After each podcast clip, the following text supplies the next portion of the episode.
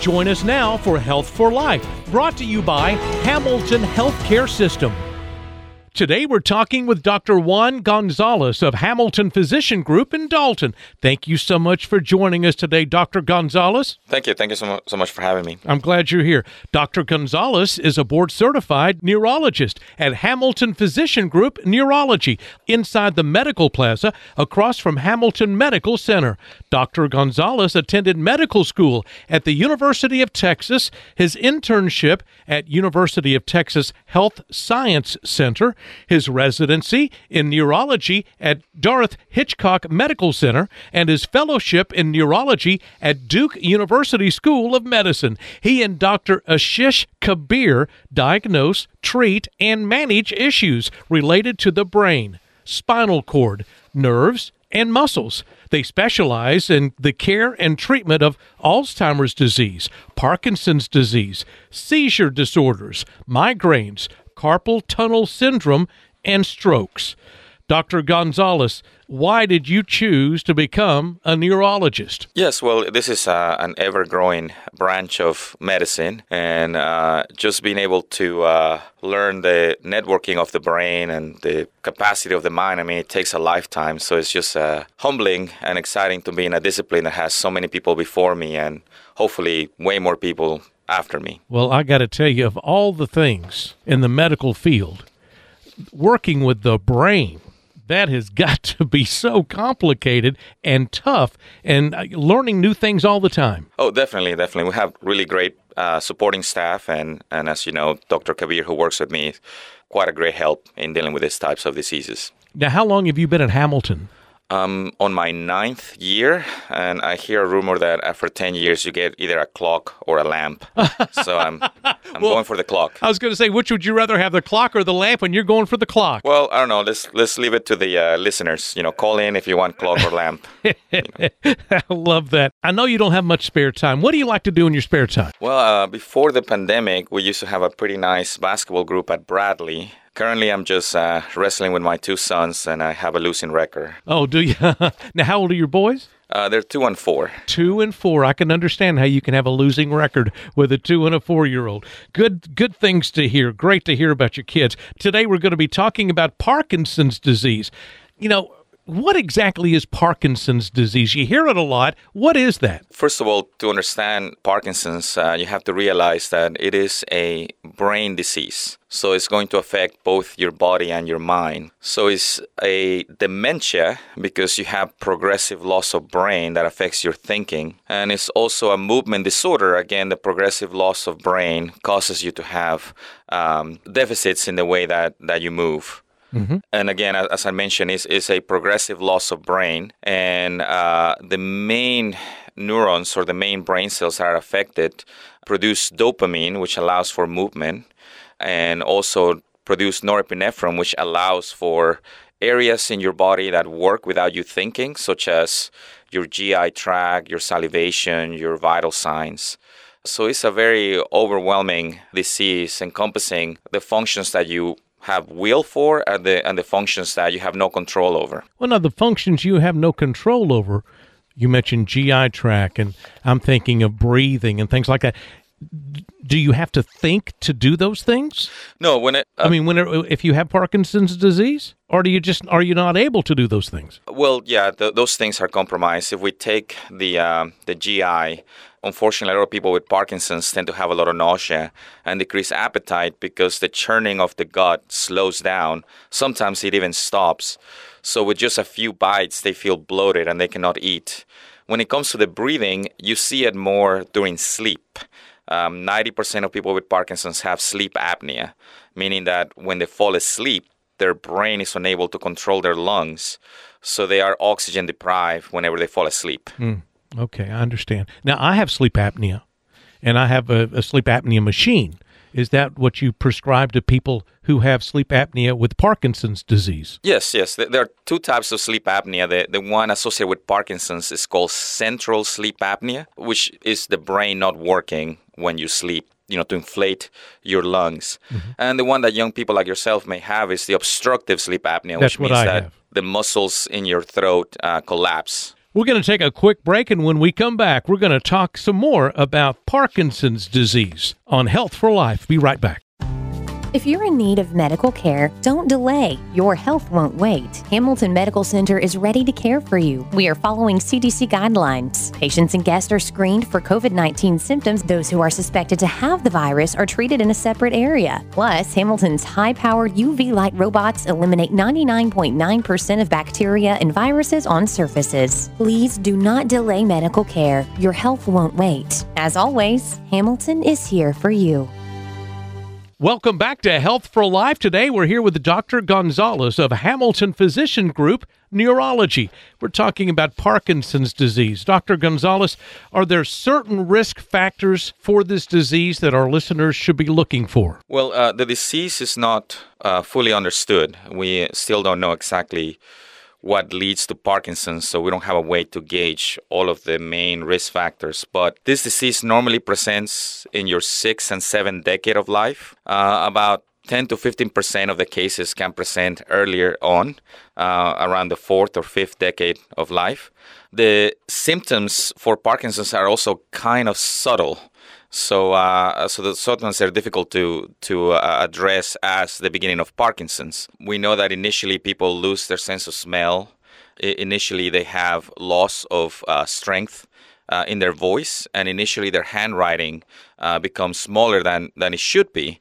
Uh, but again, these are you know symptoms that we don't pay too much attention. There is a genetic component for Parkinson's, but those cases are are the most are rare. Uh, most of the Parkinson's cases are sporadic, and again, the main risk factor that we have is is age and possibly family history, but it, they're not well defined. Well, now these are things that we would look for. Are, is there a, a a cause? Is there something that causes Parkinson's disease? There's, have have you been able to find out why people get that disease? No, we, we have not. I, I know there's uh, an, an ex- this is an exciting field of medicine to find out what leads to the triggering of the cells in the brain to essentially die and, and lose brain matter. And uh, uh, this will be the key for all the dementias to figure out what what triggers these cells to uh, um, disintegrate. But at this point, we don't have an actual source, something that we can pinpoint as this is the the, the Parkinson's root. Is there different types of Parkinson's disease? Yes, the the uh, most common type uh, we call the idiopathic Parkinson's. Idiopathic meaning that uh, we don't have a source; it's just sporadic. This is the classic Parkinson's that we see. Eighty percent of, of people with Parkinson's have this condition. Then we have Parkinsonism syndromes, and these are um, diseases that have Parkinson's plus other things associated with it, such as Parkinson's and Alzheimer's dementia, or Parkinson's and multiple uh, system atrophy. Uh, these are other diseases that are complicated that not only have Parkinson's as, as a presentation, but also other more serious brain dysfunctions. Someone who feels like they may be suffering from Parkinson's disease that's listening to this. Uh, maybe they have tremors, they have shaking in their hands. Um, if they came to visit you, are there tests that you can do to decide whether or not it is Parkinson's disease or something else? Yes, yes, we do. We do have uh, testing. The main assessment when uh, when we assess Parkinson's is just doing a physical exam, see how they move. There is a very particular way in which people with Parkinson's walk, called the Parkinsonian gait, where they are hunched over. Uh, they don't swing their arms, and their hands usually shake, and they have they have this stuttering step and obviously they don't have great balance. Uh, that's the main way to assess uh, for uh, Parkinson's. When we are assessing between a tremor and Parkinson's, we actually have a brain scan available at Hamilton called a DAT scan. Okay. What we know about Parkinson's is that a substance in the brain called dopamine is missing or is deprived because those cells die. So this uh, scan that we have at, at Hamilton can assess whether somebody has sufficient or insufficient dopamine in the brain. And this is allowing us to diagnose Parkinson's early on. Uh, so even a, a slight tremor, we, uh, tremor, I'm sorry, can be a, a- a qualifying symptom to get this test and either start treating you or giving you peace of mind that, that you don't have this disease. Well, now, when you were talking a moment ago about the dopamine and the, the cells, uh, is it the cells that produce that dopamine that you're short? Well, the cells that produce the dopamine and also the cells that interact with the dopamine, both types of cells, you know, they die off. So you have a net loss of dopamine retention. You don't make it and you don't use it. I got you. Now, what about balance? Is does balance play a factor in in uh, Parkinson's disease? Yeah, balance is one of the main symptoms, including also the stiffness of the body and the slowing of the body. And um, the the way that we see the balance in Parkinson's is not only loss of balance when you're moving, but also loss of balance when you're standing or sitting. We call this retropulsion, where you feel that you're being pulled back. So if you're sitting in a chair or just standing, you feel that your shoulders are being dragged down into the floor from the back. Uh, that's why they normally have this hunch over position so that they can avoid falling backwards. So that's that's how you can distinguish loss of balance from other causes versus Parkinson's. That is not only the loss of balance when you move, but also your postural balance, loss of balance when you're just standing or sitting. Very interesting. I'm learning so much I had no idea. We're going to take a short break. When we come back, we're going to talk about how Parkinson's disease is diagnosed. We'll be right back on Health for Life. If you're in need of medical care, don't delay. Your health won't wait. Hamilton Medical Center is ready to care for you. We are following CDC guidelines. Patients and guests are screened for COVID 19 symptoms. Those who are suspected to have the virus are treated in a separate area. Plus, Hamilton's high powered UV light robots eliminate 99.9% of bacteria and viruses on surfaces. Please do not delay medical care. Your health won't wait. As always, Hamilton is here for you. Welcome back to Health for Life. We're talking with Dr. Gonzalez of Hamilton Physician Group Neurology, and we're talking about Parkinson's disease. Dr. Gonzalez, how is this disease diagnosed? In the last segment, we talked a little bit about that, and you said there are some tests that you can take, but what are some of the, the factors that go into the diagnosis of Parkinson's disease? First of all, what I want to uh, let people know is that Hamilton has the testing necessary to do early diagnosis for Parkinson's. And uh, the first step is for the patient to reach out to us. Sometimes you don't want to face what may be ahead of you. We see a lot of people that notice that when they stand up and they walk around, uh, they have to hold on to furniture or hold on to the walls and they think it's a back issue or knee pain. Or they notice that when they fill out paperwork or they sign their checks, that it's difficult for them to move their hand and they just think it's, it's old age. So I, I just want to encourage people to, to reach out to our neurology department, reach out to Hamilton to, to do the proper testing. Now let's let's stop here for just a moment. You say some people think it might be old age. At what age should people start looking for Parkinson's disease symptoms? as early as as your early uh, 50s. Again, most of the Parkinson's is diagnosed between the their 60s and 70s, but by that time the disease is has already settled in. So if you're in your 50s and you realize that your handwriting has changed, and that shouldn't be the case. Your ha- once you master your handwriting, I mean that is just like your fingerprint. I mean that is just who you are, so it shouldn't change. You're talking about your signature. Yeah, your signature or just your print. You know that that's that shouldn't change with with age. Or if you're noticing that you're having uh, struggle doing basic things like zippers, buttons, putting a key in a lock, you know, all, all these fine movement things that are, are requiring extra time or extra effort, th- those could be signs of a, of a movement disorder such as Parkinson's. Well, the earlier that you're able to find out if a patient has this, there are things that can slow it down. Is that correct? Yes, uh, definitely. We want to do early diagnosis so that you can start the treatment. The main treatment to slow down this disease is high intensity, repetitive physical therapy. If you think about how our body works, everything has rhythm. You have a heartbeat, a respiratory rate, a walking cadence, and the initial loss of brain in Parkinson's disrupts your rhythm. So if you can stimulate your brain to keep rhythm, then you can make the brain more resistant to the changes of Parkinson's. And again, Hamilton has Bradley Wellness Center that offers that specific therapy for people with Parkinson's to understand what it takes to stimulate your brain with enough rhythm based activity to alleviate or slow down the changes of Parkinson's. Are there other types of treatments available? Yeah, yeah. Uh, uh, like I said, the, the main therapy is is physical therapy. The more active you are, the better you will be. Idleness and isolation will worsen Parkinson's tremendously. Since you lose dopamine in the brain, there are medications to replenish some of the dopamine, but the dopamine treatment is only symptomatic. The scope of treatment of, of these types of medication is to make you less stiff.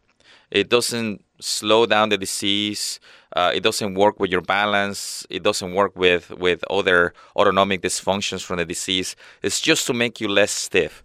There is medications that are just straight up dopamine or medications that prevent the breakdown of the dopamine so that it can last longer in your brain. Uh, when you talk about dopamine, have I heard dopamine? Have I heard that uh, in relation to moods, to uh, people with uh, maybe depression? Yes, uh, dopamine is neurotransmitter, meaning that it's only made in the brain and is mainly used by, by the brain. And dopamine has a lot of functions. Some of the symptoms from Parkinson's can be associated with the lack of dopamine. So, dopamine facilitates movement. So, if you don't have enough dopamine, you have rigidity. Dopamine also facilitates mood. So, if you don't have dopamine, you have a uh, either stoic affect where you don't show emotions or you have depression, or you have a wide spectrum of uh, mood. You can be manic at some point, and, and you can be hopeless at another point. The dopamine helps balance the uh, the emotion. Dopamine is also released when you're trying to fall asleep so that you have less sensation in your body. So people without dopamine that they are trying to fall asleep, people with Parkinson's, they have something called restless legs. They feel every single inch of their legs and it's very uncomfortable and they cannot fall asleep because they don't have enough dopamine release with sleep. Now I have heard of medicine for restless leg. Is that the same as restless leg syndrome? Uh, yes. Yeah. I've heard of medicines for that the most common uh, medications for restless leg syndrome are Parkinson's medications. That's very interesting. I'm learning so much today. Got to take a break. When we come back, we're going to talk a little more about this disease and its treatment, the treatments that are available. Be right back on Health for Life. Join us on a journey to better health. Health for life. Simply put, that is why Hamilton Medical Center is here. From primary care and specialty care practices near you, an accredited chest pain center, a certified joint replacement program, a new children's institute, cancer institute, endoscopy center, and more. Hamilton is here for you and your family. Learn more at hamiltonhealth.com. Hamilton Healthcare System, health for life. Welcome back to Health for Life. Today we're talking with Dr. Gonzalez of Hamilton Physician Group Neurology. We've been talking about Parkinson's disease. Dr. Gonzalez, is this disease a common disease? Yeah, unfortunately, it's becoming more common. I think about you know six hundred thousand people get diagnosed. Now, is this in the United States yeah, or worldwide? In the United States. Okay, yeah. wow. So uh, uh, we do have a large population but uh, yeah, we we're seeing increased numbers in uh, of Parkinson's disease. That that may be because we have the ability now to diagnose it earlier, or uh, we're looking for it more. You know, uh, and there's more access to uh, to come to a doctor. You know. Now I've heard that there's different stages of Parkinson's disease. Is there is there any truth to that? There are different stages. Yes, and the stages are pretty basic. We go mild, moderate, and severe. The mild stage is when uh, people can still be independent and go uh, and and still deal with their own lives. They don't require any any supervision. Uh, they may have to have extra effort to to get around and, and to do cognitive tasks. The uh, moderate stage is when they're having great difficulty moving around, requiring a lot of um, dopamine medication, requiring a lot of physical therapy, and at that point they do require supervision or help. And the severe one is when they're basically completely dependent on others. They can do very few things. Even feeding or dressing themselves is, is a task that they cannot complete by themselves. My goodness, I hate to hear that. Uh, the medication, the medication that you prescribe for a patient with Parkinson's disease, does uh, when they take the medication later in the day, does that sometimes wear off? And if it does, what happens? This could give me a chance to talk about specifically the treatments that we have available Okay. uh, at Hamilton. But yeah, the medication does wear off. And the initial medication dosing is three times a day. And as the disease advances and they require more dopamine, I have some patients that even take it every three hours. So they have a very low chance of sleeping just because the restless legs, the, the rigidity, the weakness, the pain is so overwhelming that they require a lot of those doses. Other treatments, uh, as we were going to mention, uh, again, the main ones are the physical therapy, and specifically at Bradley Wellness, uh, we're offering BIG, B-I-G, which is a specific therapy designed for Parkinson's. We also have a spin class. They have trainers to specifically help those people with Parkinson's to get on and off the bike. When people are beyond uh, the help of medication, and they can still respond to physical therapy. There, there is surgery where you put in an electrode in the brain and you electrically stimulate parts of the brain to allow for better movement and decrease tremor. And once you have the implant, you just come to our clinic and uh, we program your uh, deep brain stimulator. There's also CBD oil, low THC oil. Without the dopamine, again, your your mood is unstable, and it seems like the CBD oil does provide uh, some therapy to calm people down. Before it was called Parkinson's, after Dr. Parkinson's, it was called paralysis agitans, meaning that when you were trying to move, you felt paralyzed, and when you were not moving, you felt agitated. And the CBD oil has been a, a, great asset to uh, to treat the, the agitance part, the agitation, while you uh, remain static. Now, the implant, the the brain implant. What do you tell me what the name of that is again? Oh, it's called Deep Brain Stimulator. Deep brain stimulator. Has that been around for a long time, or is that relatively new? Uh, it's been around for close to 30 years, so it is now uh, perfected pretty well. Uh, in fact, the way they do it now is the patient remains awake during the entire brain surgery. Uh, they just do a couple of holes in the in the uh, cranium, and um, the uh, the electrode is very thin, and you can just slide it in the brain. There's there's no trauma to the actual brain tissue. So um, for a, you know a lot of people that I recommend the deep brain stimulator, they are hesitant because it is uh, brain surgery. Well, but you're sure, anybody about, would be. Yes. yeah, but you're talking about 30 years of refining uh, this procedure to the to the point that is becoming you know just a normal routine procedure for tremor and rigidity in Parkinson's. Now, are there any new treatments that you see on the horizon? treating just dementia in general, with Parkinson's included, is a, is a fascinating field. Is if we are able to unlock what triggers the death of, of a brain cell, there will be great progress in treating this. And we hear down the pipeline that uh, scientists are working on, on medications that hopefully will allow for the brain to regenerate or for the brain to be resistant to the changes of, of this dementia. You know, every time they do, they introduce a new medication or a new procedure, it takes years to do a, a successful trial. But for all those people listening that, that may have a loved one with Parkinson's or they have Parkinson's, they're actively working on it. They're not taking a break on it. They're actively working on it. Well, a lot of our listeners may have friends and loved ones with this disease. Now, what what can they do to help? Well, the two main things is that uh, you need to keep their dignity and, and their safety. Uh, I cannot stress this enough. You can take over their finances to help them out. You can take over the household to make sure that things are clean and safe for them. We are getting older as a nation, and is one out of every four of us is a caretaker currently in this country.